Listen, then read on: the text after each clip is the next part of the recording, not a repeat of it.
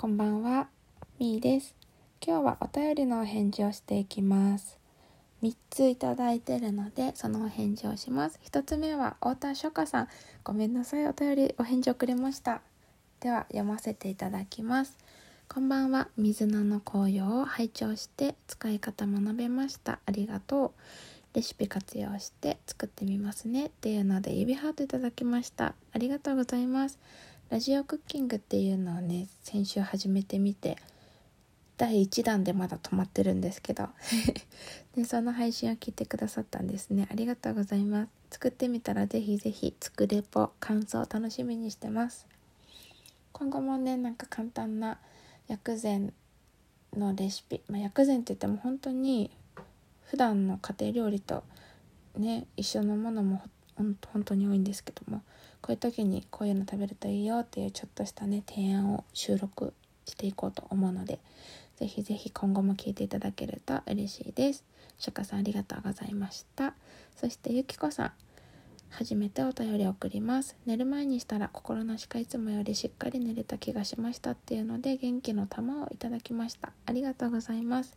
ゆきこさんはあのマルタ島に住まれてる方でなんかマルタのお話をライブでされてるのをたまたま聞いてそこでゆきこさんを知って番組をねフォローさせていただいてます。マルタのお話とかあとなんかゆきこさんのねセンスバッチリな楽しいお話をいっぱいね収録で聞けるので皆さん是非なんか元気欲しいなっていう時とか笑いたいなっていう時とかゆきこさんのの番組聞きに行ってみてください。とても楽しいです。いつもありがとうございます。で最後。ゆうさん。みーさんこんにちは。いつもお話ライブ楽しみにしています。少しずつですができるストレッチが増えて嬉しい毎日です。新しい企画ですが葉っぱ系の料理をお話ししてくださるといいな。で外で原っぱの横を通るとめーって野菜が食べたくなります。これ羊かな？目だから羊ですよね。ヤギかな。これって体が野菜を欲しているか心が自然に帰りたいというサインと感じます。前回の水菜の簡単クッキングプラスこの食べ方料理方法は NG っていうものも教えてくださると嬉しいです。楽しみにしていますね。ということで具体的なお便りありがとうございます。こういうね、ちょっと具体的なリクエストいただけると私もイメージが湧きやすくてとってもありがたいです。ありがとうございます。そう、先月の末、1月31日、昨日か、あの、ライブ配信をしたんです。中医学から見た体質チェックっていうのをライブ配信したんですけども、そう、そこで、ね、あの、こうやって具体的に皆さんとコミュニケーション取りながら、ね、東洋医学とか中医学の知識をお伝えできる場って貴重だなって感じたので毎月定期的にやっていこうかなって思ってます。それで次何しようかなっていうのでリクエストをねくださいました。でなんか他にも、ね、これ聞かれてる方でこういう薬膳とか東洋医学のお話聞きたいなっていうのがあったら是非リクエストしていただけると私のできる範囲でねあの考えていきたいのでぜひぜひ皆様お声をお待ちしてます一つだけあのご了承いただきたいのが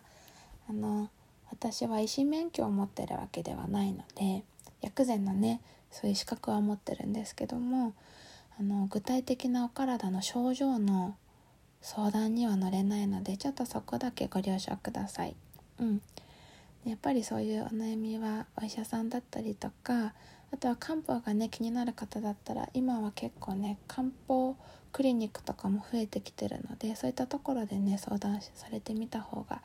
ね、安心なのでちょっと具体的な体のお悩みとかはごめんなさい。うん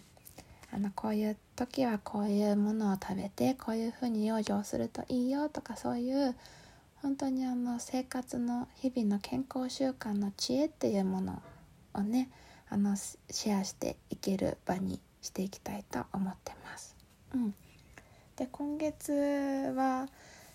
日曜日にねまたやっていきたいなと思ってて21日の日曜日か28日の日曜日のどっちがいいかなって感じです。ね毎月月末っていう風に決めてもいいかなねこの前と同じで2時ぐらいからが私自身もちょうどいいかなと思うんですけどもうちょっと早い方がいい遅い方がいいとかありますかね？これ聞かれてる方でもしりあのなんだろう。どっちの日にちがいいとか何時ぐらいがいいっていうのあったら教えてください。ちょっと私のスケジュールと合わせながらあと皆さんの声と合わせながら調整していきたいと思ってます。てな感じで今日はお返しトークトークのお返しでした。最後まで聞いていただきありがとうございました。お気軽にね質問とかお便りとかくださると嬉しいです。それではおやすみなさい。失礼します。